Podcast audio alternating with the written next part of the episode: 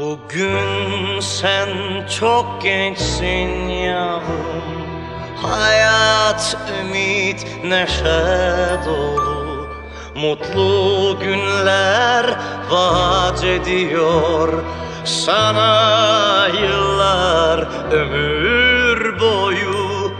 Ne yalnızlık ne de yalan. Üzmesin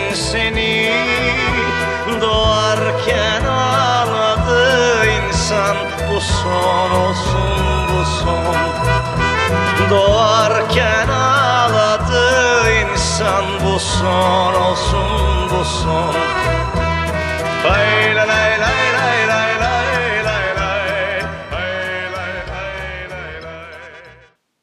Herkese merhaba. Ne yalnızlık ne de yalan üzmesin seni. Doğarken ağladı insan. Bu son olsun, bu son. Cem Karaca'nın harikulade şarkılarından bir tanesi bu son olsun aklıma geldi hemen bu konuyu çalışmaya başlayınca. Bu kayıtta ne çalışıyoruz? Güçler, anlatı ve çözüm odaklı kısa terapi yaklaşımlarının ortak ögelerini dikkate alarak bütüncül bir bakışla psikososyal müdahalelerde bu yaklaşımlardan nasıl yararlanabileceğimizi görmeye çalışıyoruz. Haydi başlayalım. Güçler, anlatı ve çözüm odaklı kısa terapi yaklaşımlarını bir arada okumamızı sağlayan iki tane faktör var aslında. Bunlardan bir tanesi o bildiğimiz geleneksel sorun çözmeci yaklaşımların temel varsayımlarını reddederek nedenlere yapılan vurguyu bilinçli olarak görmeyi reddederek çalışmaya başladığımız yaklaşımlar. Bu yaklaşımların bir diğer dikkat çekici özelliği ise postmodern yaklaşımlar olarak okunması. Yani kişilerin özgünlüğü, biricikliği, farklılığı, gerçekliğin inşasına ilişkin temel önermelerin gözden geçirilmesi, sorgulayıcı yapısı bu yaklaşımların merkezinde yer alıyor. Sorun. Kime göre sorun? Doğrular, yanlışlar. Kime göre? Neye göre? Dolayısıyla toplumların kişiler üzerinde yarattığı politik, kültürel hatta e, geleneksel baskıları ters yüz edebilmek için o güçlü çarpık sosyal öğrenmelere meydan okumak gerekiyor. Örneğin şiddet mağduru bir kadın eşinin kendisine uyguladığı bu acı verici deneyimi bir bakıma erkek işte, erkek milleti değil mi? gibi vakaya adiye böyle sıradan bir olaymış gibi okuyabiliyor. Ve aslında bu kişideki toplumsal cinsiyet kimliği içselleşmiş oluyor. Toplumsal cinsiyet tutumları içselleşmiş oluyor. Böyle olduğu için de siz ne kadar güçlendirirseniz güçlendirin o kadını, toplumsal alanda kadın ve erkek eşitliğine, kadınların en az erkekler kadar hakları olduğuna ve onlar kadar da eşit olduğuna inanmadığı için maruz kalacağı zorlayıcı yaşam deneyimlerini hayatının ve kaderinin bir parçası gibi görmeyi sürdürür. Dolayısıyla aslında yapılması gereken ilk önemli şey şu basma kalıp baskılayıcı öğrenmeleri bu açıdan ters yüz etmektir. Şu halde bir sorun çözmeyi reddetmek, iki gerçekliğe ilişkin kapsamlı varsayımları sorgulamak insanlara yardım edebilme çabasının çok önemli temelleri olarak bu yaklaşımlarda kendisini gösteriyor. Sorunlardan çözümlere doğru, noksanlıklardan, eksikliklerden, tırnak içinde patolojiden, işlevsizlikten, potansiyellere ve güçlere doğru bir algı dönüşümünden söz ediyoruz. Bir danışanla çalışmaya başladığınız andan itibaren üstesinden birlikte gelinmesi gereken bir problem olduğunu kabul ediyoruz. Ama bu problem kişinin kendi sorumluluğunun, yaşam deneyimlerinin, hatalarının ve hatta kişisel yapısal özelliklerinin bir ürünü ve o kadın örneğinde söylediğim gibi aslında kaderinin bir parçası gibi okunduğu zaman çözüm çabası çok güç oluyor. Bu açıdan kişi kendi sorununa doygun hikayelerle boğuşmak yerine ne yapmak gerekiyor? Bir dakika. Beraber üstesinden gelmemiz gereken bizim dışımızda yaşanan bir takım süreçler var. Birlikte mücadele etmemiz gereken bir takım yoksunluklar var. Demek ki burada çok önemli bir anahtar kavramla yola çıkıyoruz.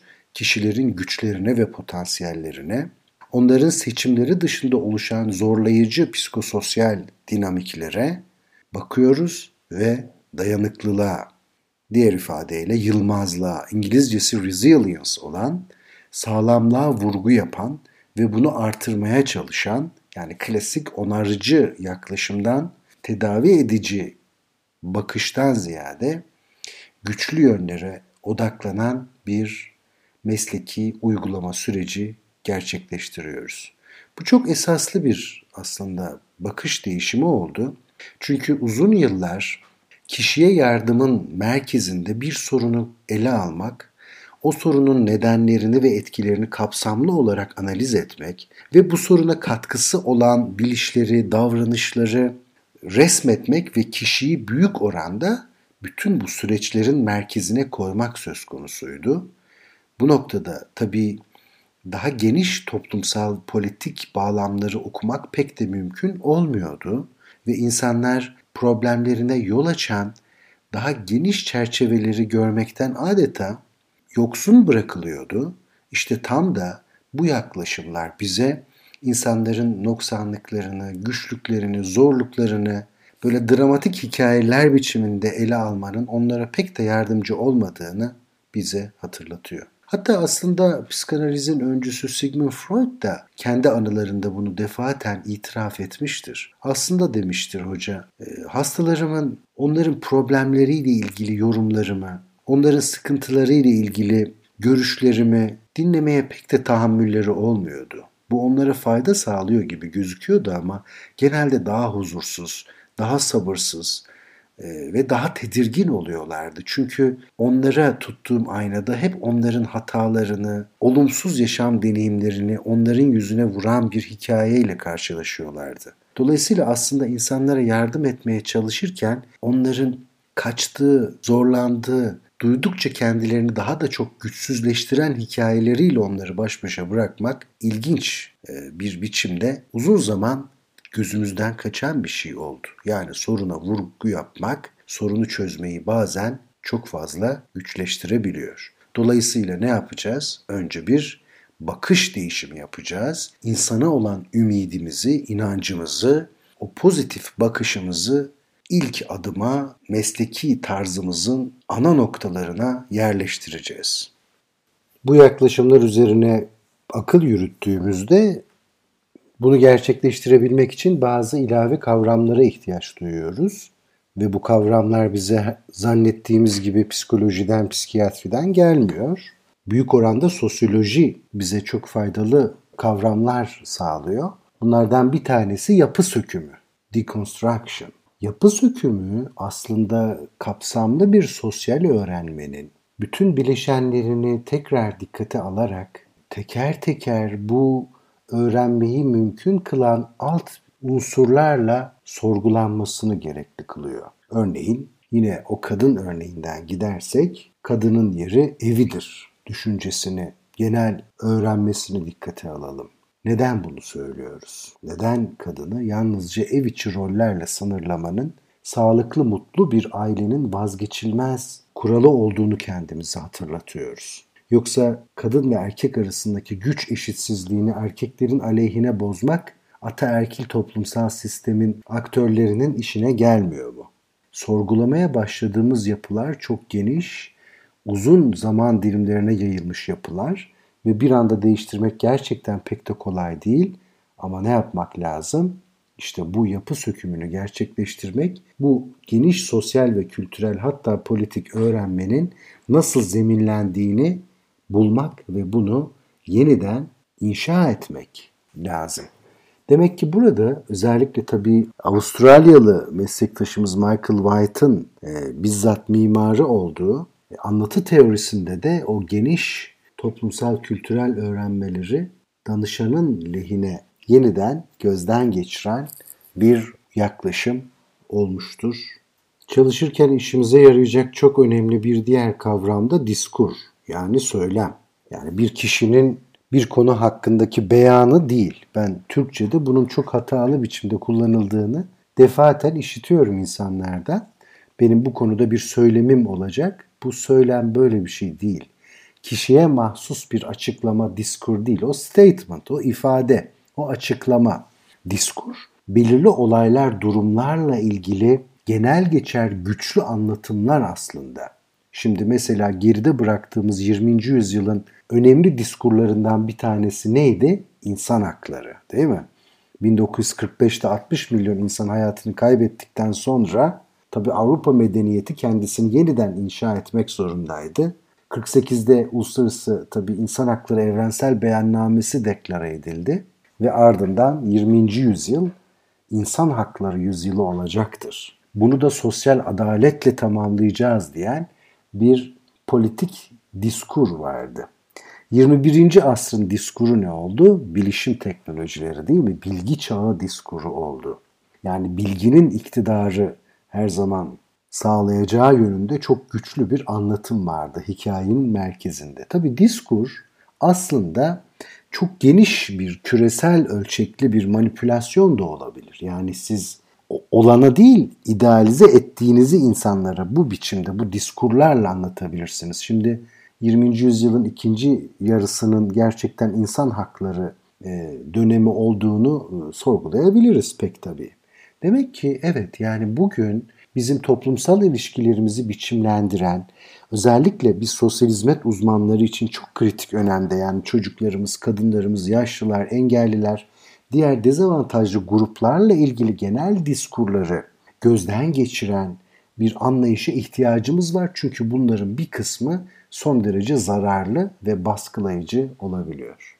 Bir diğer nokta da tabii yine bu yaklaşımları yan yana getirip konuşmak aslında pek de kolay değil.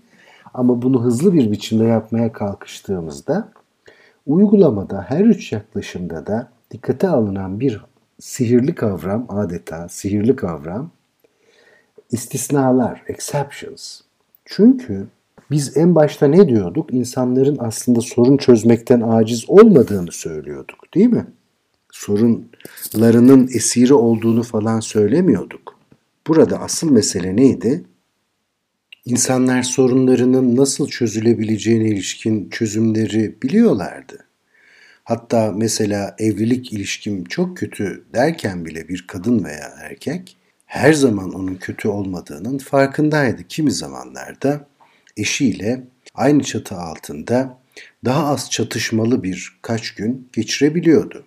Yine aslında burada sorunun kendisinden ziyade sorunla ilgili oluşturduğumuz o geniş bilişsel şema bizim sorunla ilgili algımızı çok daha karanlık, zorlayıcı, dirençli bir noktaya taşıyabiliyor. Bu açıdan baktığımızda biz çok hayati bir dokunuş yapıyoruz ve kişinin yakındığı, çözmekten çözmekle ilgili bir başarı kaydedemediğini düşündüğü problemle ilgili başarılı istisnai çözüm çabalarını her şey komple kötü olamaz, mutlaka iyi şeyler vardır diyerek o iyileri bulmayı, istisnaları yakalamak olarak okuyoruz ve onları olabildiğince pozitif pekiştireçler kullanarak artırmaya çalışıyoruz. Yani o istisnai iyi durumları nasıl artırabiliriz bunu o kişilere göstermeye çabalıyoruz. Bu çok hayati bir dokunuş oluyor bu uygulamalarda.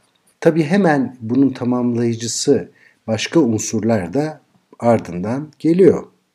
Danışanla çalışma ilişkisi kurulduktan sonra üzerinden geçilmesi gereken sorunların tanımlandığı bir aşama var. Yani hiç sorun konuşmamak söz konusu değil.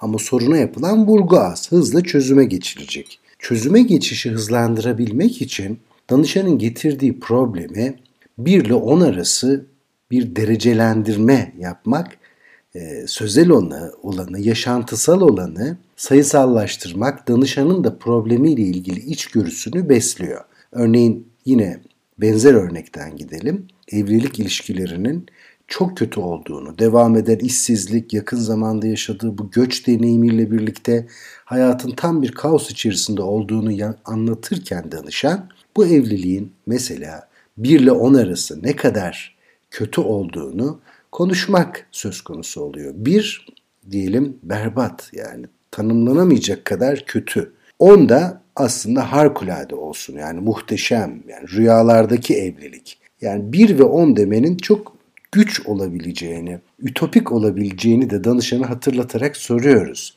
Sizinki ne kadar iyi, ne kadar kötü? 10 üzerinden puan verir misiniz? O da mesela diyor evet kötü ama 10 üzerinden 4. Şimdi 4 dediği zaman danışan aslında sorundan çözüme doğru yönelen harika bir vurguya sahip oluyorsunuz ve hemen ardından bir baş etme sorusu soruyorsunuz ona. Peki diyorsunuz, şimdi siz evliliğinizin kalitesinin, niteliğinin 10 üzerinden 4 olduğunu söylediniz öyle değil mi? Evet diyor sanırım 4. 4-5 gibi bir şey. Hemen ardından ekliyorsunuz. Peki bunun 3 olmasını nasıl engelliyorsunuz? Yani durumun daha da çok kötüleşmesini nasıl engelliyorsunuz? Bu iyi bir soru. Çünkü insanlar dediğimiz gibi her şeye iyi veya kötü gibi böyle dikotomik e, düşüncelere çok fazla kolaylıkla yöneliyorlar. Ak kara gibi değil mi? İyi kötü gibi. Bu noktada aslında gri alanların daha fazla olabileceğini de söz söylemiş oluyoruz. Tabi bu sefer 4'ün 3 olmadığını söylemek için e, daha doğrusu 4'ün neden 3 olmadığını söylemek için evliliğinden iyi şeyler getiriyor. Belki daha fazla sabrettiğini söylüyor. Belki eşinin belirli konularda, çocuklara davranışlar konularında, aile içi evin düzeniyle ilgili bazı konularda kimi zaman çabalar harcayabildiğini söyleyerek size zaten çözümün anahtarlarını hemen vermeye başlıyor. Tabi burada ikinci aşamada yapılacak iyi adımlardan bir tanesi örneğin bir hafta 15 gün sonraki görüşmeye ilerlemeye kadar e, kaçın hedeflenebileceği. Öyle ya profesyonel çalışma, müdahale 4 ile başladı. Kaç olabilir? 6'ya mı çıkabilir? Peki diyelim 6 dedi. Evet ya 6 olabilir dedi. Hani geçer not olsun, alsın evliliğim sona ermesin dedi. Bunu hemen bir başka soruyla takviye etmek mümkün hale geliyor. Peki 4'ten 6'ya ulaşmak için neler yapabiliriz? Yani insanlar problemlerini, problemlerinin içinden çıkarak dışarıdan okumayı ve daha aktif bir biçimde yakınmak yerine çözmeyi tercih etmeye başladıklarında bizim de uygulama tarzımız güçlendirici, destekleyici ve hızla geliştirici bir hale geliyor. Şu halde toparlayacak olursak gerek güçler perspektifi, gerek anlatı terapisi, gerekse de çözüm odaklı kısa terapi yaklaşımlarının tümü çözüm odaklı, postmodern bakışı temsil ediyor ve elbette insanların yaşamlarını bir bütün olarak okuma gayretiyle olumluya vurgu yapıyorlar. Olumluya vurgu. Bu çok önemli bir dönüşümdür. Yani sorun çözmeci, tedavi edici bir dünyanın içine olumluya vurguyu öne çıkaran, gelişimi öne çıkaran bir çerçeve oturtmak hiç de kolay olmamıştır.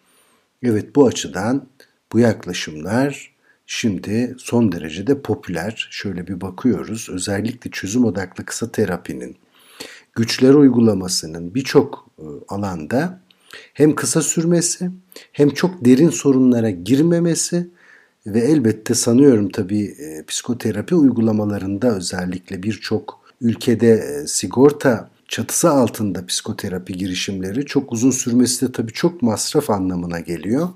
Bir yandan da piyasanın da işine de geldiğini göz ardı edemeyeceğim. Daha pratik olduğu için de daha fazla tercih edildiğini söyleyebilirim.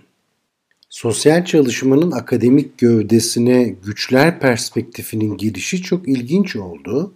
Tabii biz güçler deyince aklımıza önce bir güçlendirme yaklaşımı geliyor. Güçler perspektifini güçlendirme yaklaşımının mikro boyuttaki bileşeni gibi okumamız yararlı olabilir.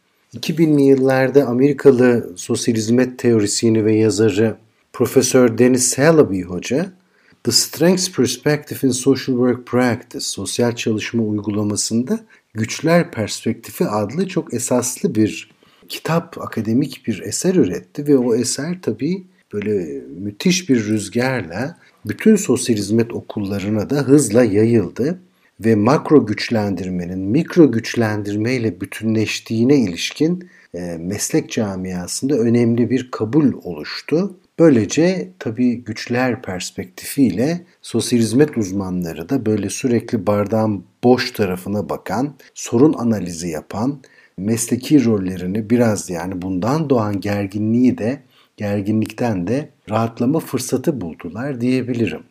Şöyle bir baktığımızda esasında Celeby'nin güçler perspektifi de dört tane ilkeyle e, buraya kadar anlattığımız süreci özetliyor. Bir defa ister birey olsun, ister aile, ister bir grup veyahut çalışacağımız işlevsel bir toplum her birinin güçlü yönleri mutlaka vardır ve bizim meselemiz bu güçlü yönleri, potansiyelleri açığa çıkartmaktır. İkincisi insanların içinde bulundukları sıkıntılı durumlar. Şimdi tam da bu kaydın yapıldığı dönemdeki Covid krizi gibi aslında gerçekten çok iyi fırsatlardır. Çok daha büyük dönüşümler, daha yararlı değişimler için. Üçüncü olarak biz asla bizi baskılayan o biraz evvel söylediğim daha geniş çevreden kaynaklanan sınırlamaları kabul etmemeliyiz. Yani benden bu kadar olur. Hani benim adım Hıdır yapabileceğim budur diyen e, sınırlayıcı bakışa karşın ümitli olmak gerekiyor. Umutları dinlemek gerekiyor. Bir de tabii insanları en iyi şekilde onlarla işbirliği yaparak hizmet etmemiz, yardımcı olmamız mümkündür. Bu da terapistleri aslında iyi bir gönderme. Yani yönlendirici olmaktan ziyade danışanı olabildiğince sürecin aktörü öznesi yapmaya çalışan, bunun içinde mesleki rolünü bir işbirliği, bir kolaylaştırmaya dönüştüren bir zihniyeti teklif ediyor Celebi. Celebi'nin bu çalışması birçok sosyal hizmet alanında güçler perspektifinin kullanılmasıyla sonuçlanmıştır diyebilirim. Güçler perspektifinin ardından hızlıca şöyle bir anlatı teorisini terapisi yaklaşımına bakmakta fayda var.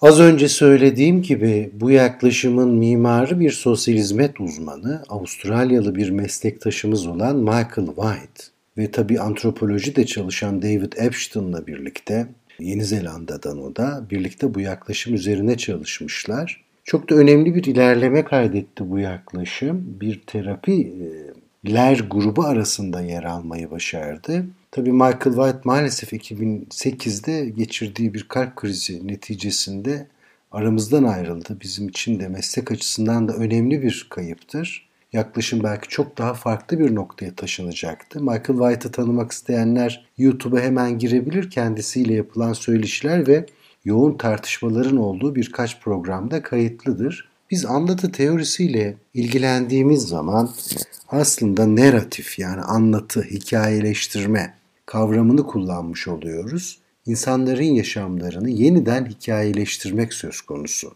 Yani terapide kullanılan bu postmodern yaklaşım bilginin keşfedilmediğini, oluşturulduğunu, inşa edildiğini savunan temel e, yapısalcı görüşe ışık tutuyor. Dolayısıyla burada insanların davranışları yerine anlamı nasıl inşa ettiklerine bakmak lazım. Bir yönüyle aslında bilişsel bir müdahale yaklaşımı olarak da dikkati çekebilir. Şu çok önemli önermeyle yola çıkıyoruz. İnsanların yaşadığı deneyimler ve bununla ilişkili muhtelif problemler ve bütün bunların anlamı özünde muğlak aslında. Yani bizim bu deneyimleri anlamak için gözlem yapmamız falan yeterli değil. Hatta onlara sorduğumuz zaman bile bazı yanlış öğrenmelerle olup biteni hatalı aktarabiliyorlar. İşte o en başta söylediğim şiddet mağduru kadının mağduriyetinde kendi kişiliğinden, yapısından hatta cinsiyetinden ve kaderinden kaynaklı dinamikler olduğuna inanması gibi ve bunlara razı olması gibi. Bu bakımdan bizim bu hikayeyi kişinin nasıl yazdığını okumamız ve bunu yeniden inşa etmemiz lazım. Tabii önce bir yapı sökümüne uğratma gerekiyor. Şöyle yapılıyor. Aslında kullanılan dilin insani deneyimi şekillendirdiğini düşünüyoruz. Değil mi? Böyle olduğu için de e, insanların kendilerine zarar veren bilişlere odaklanmak söz konusu. İnsanların anlattıklarını hikayelere dönüştürmek söz konusu. Bu hikayeler tabii hayata ayna tutuyor ve onları şekillendiriyor. Bugün Avustralya'dan Dulwich narratif teori, narratif terapi merkezinin e, Türkiye'de İstanbul'da da e, bağlantılı olduğu kurum ve kuruluşlar var. Türkiye'de de narratif terapi eğitimleri yapan profesyoneller, kardeş mesleklerden uzman kişiler var. Tabii kendisi vefat etti ama eşi yine bir sosyal hizmet uzmanı olan Shirley White merkezin yöneticisi olarak görev yapıyordu benim en son takip ettiğimde. E, ama diğer taraftan az evvel ifade ettiğim gibi Michel Foucault'dan çok etkilenmiş olan bir yaklaşım bu. Ve Michael White'dan sonraki aslında en önemli isim de David Epstein'dir.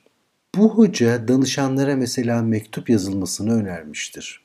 Yani edebiyatla çok yakından ilgili bir kişiden söz ediyoruz. Birçok öyküsü olduğunu e, biliyoruz. Hem antropoloji hem sosyal çalışma hem sosyoloji eğitimi aldığını biliyoruz. Ve çok önemli bir fikri ifade ediyor kendisi. İnsanların sorunları dilde sürdürülüyor.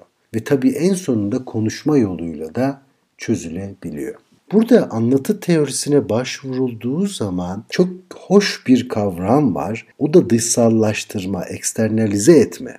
Yani bir, bir problemi kendi içinizden alıp dışarıda e, bir e, konum verme o probleme ve böylece sorunu çözebilmek için ki o sorunun günah keçisi bile ilan edilmişseniz sorunu çözmek için harekete geçme kapasitesine sahip oluyorsunuz. Örneğin şöyle diyelim sizinle görüşmeye çalışmaya gelmeden önce çocuğundan çok yakındığını e, bildiğimiz bir babayı ele alalım. Çocuğu için size ne diyor? Hiç laf dinlemiyor, söz dinlemiyor. Tam bir hayduta dönüştü, tam bir isyankar oldu. Asla ona yol göstermemize de izin vermiyor. Sürekli riskli davranışlar içinde. Yani şimdi problemin merkezinde kim var?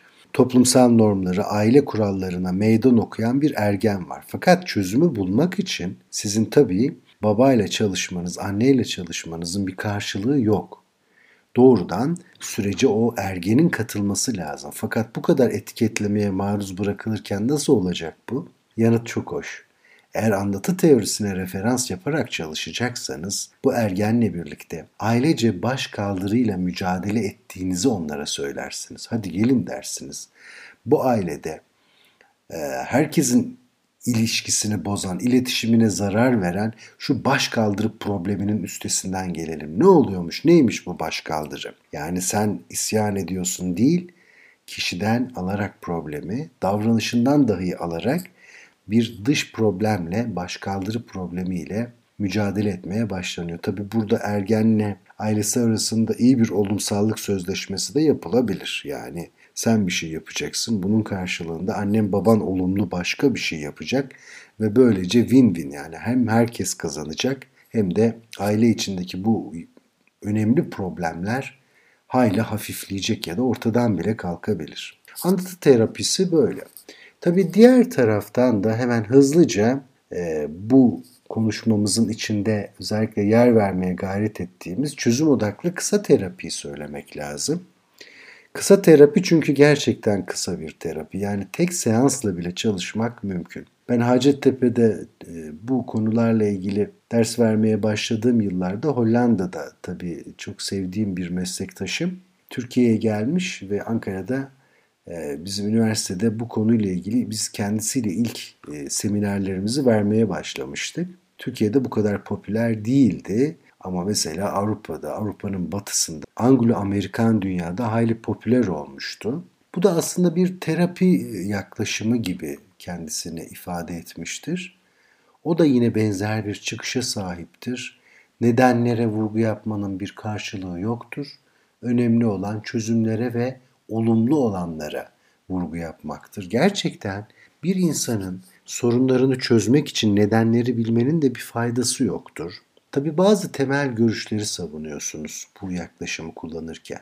Örneğin profesyonel yardım ilişkisine başvuran veya bu sürece dahil olan kişilerin gayet etkin davranma kapasitesine sahip olduğuna inanıyorsunuz. Fakat peki problem nerede o zaman? Öyle ya. Problem zihniyetin olumsuzluğu nedeniyle insanların harekete geçme kapasitesi körelmiş oluyor.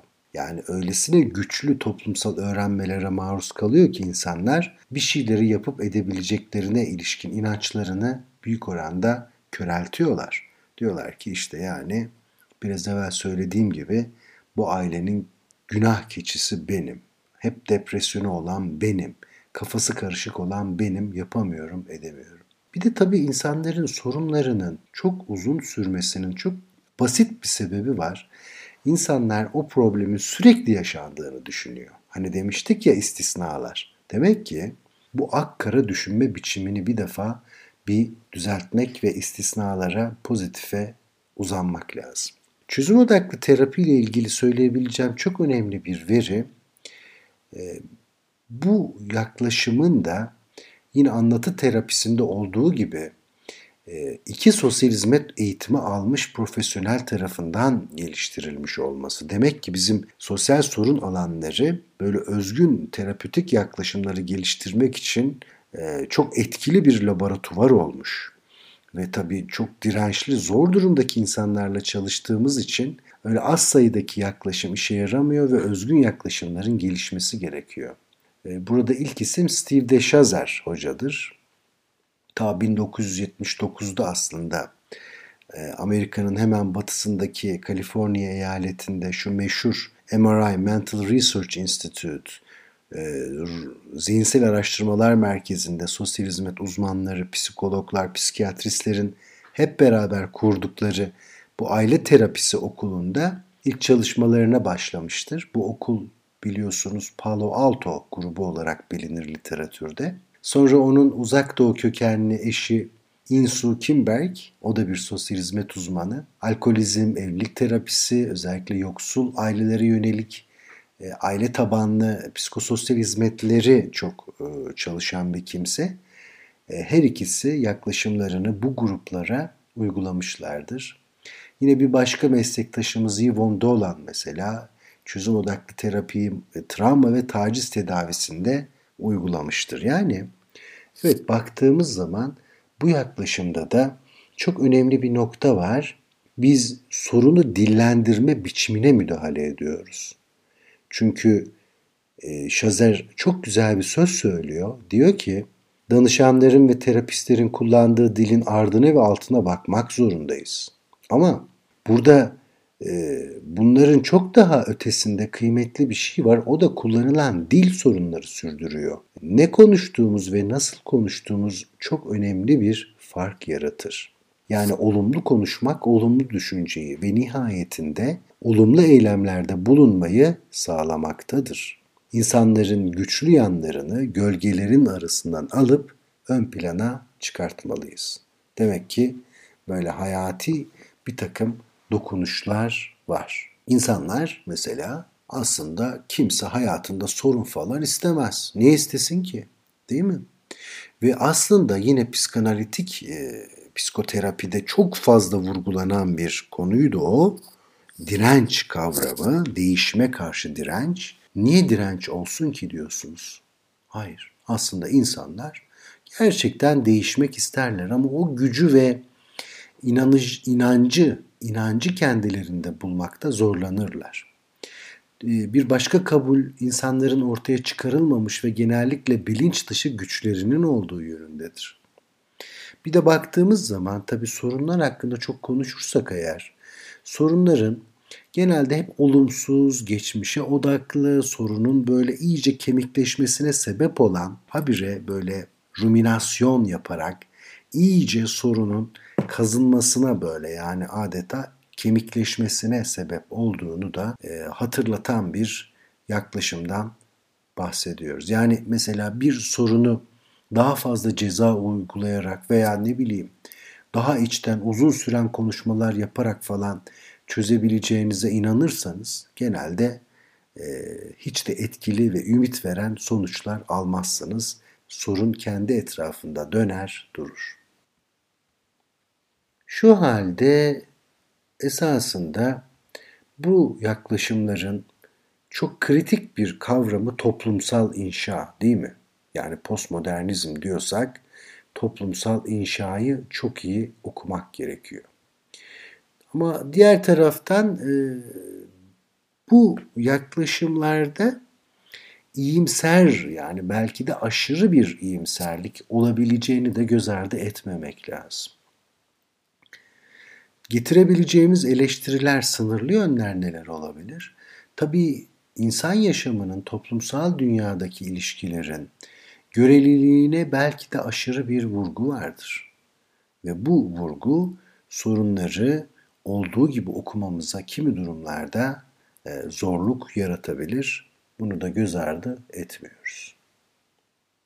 Ama tabii sosyal kontrol sorumluluğu da ister istemez davranış yönetim modellerinin uygulanmasını gerektiriyor. Yani her şeyi danışanın merkezde ve tamamen onun isteğiyle, motivasyonuyla yürütmeniz mümkün olmayabilir. Örneğin ceza infaz sisteminde nasıl uygulayacaksınız? Çünkü insanlara zorunlu davranış yönetim programları uyguluyorsunuz. Özellikle suça sürüklenen çocuklara örneğin. Yine aynı şekilde bizim şönimlerimizde eşine şiddet uygulamış erkeklere yönelik zorunlu bir ne var? Psikososyal grup terapisi uygulamaları, psiko eğitim programları var. Yani burada da tabii insanların doğru olmayan, uygun olmadığı konusunda kesin hukukun da açıkça tanım koyduğu e, durumlara karşı psikososyal müdahale yapıyorsunuz.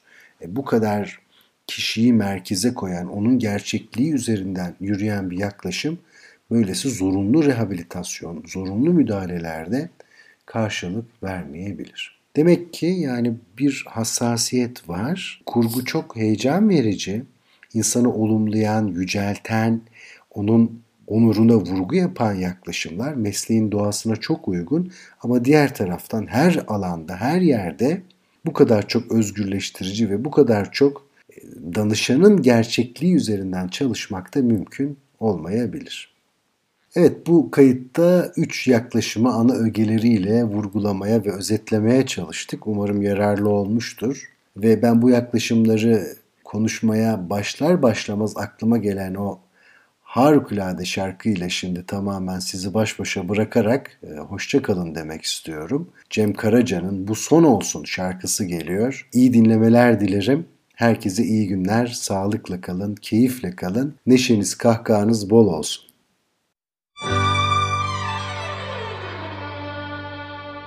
Bugün sen çok gençsin yavrum. Hayat, ümit, neşe dolu. Mutlu günler vaat ediyor. Sana yıllar ömür boyu. Ne yalnızlık ne de yalan. Üzmesin seni. Doğarken ağladı insan. Bu son olsun bu son. Doğarken ağladı insan. Bu son olsun bu son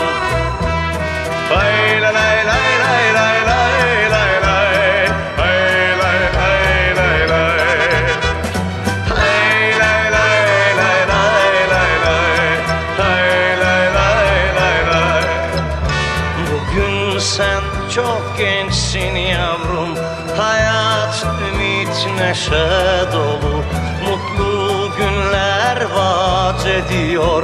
Sana yıllar ömür boyu Ne yalnızlık ne de yalan Üzmesin seni.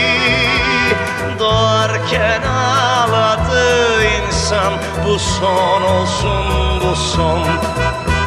Doğarken ağladı insan bu son olsun son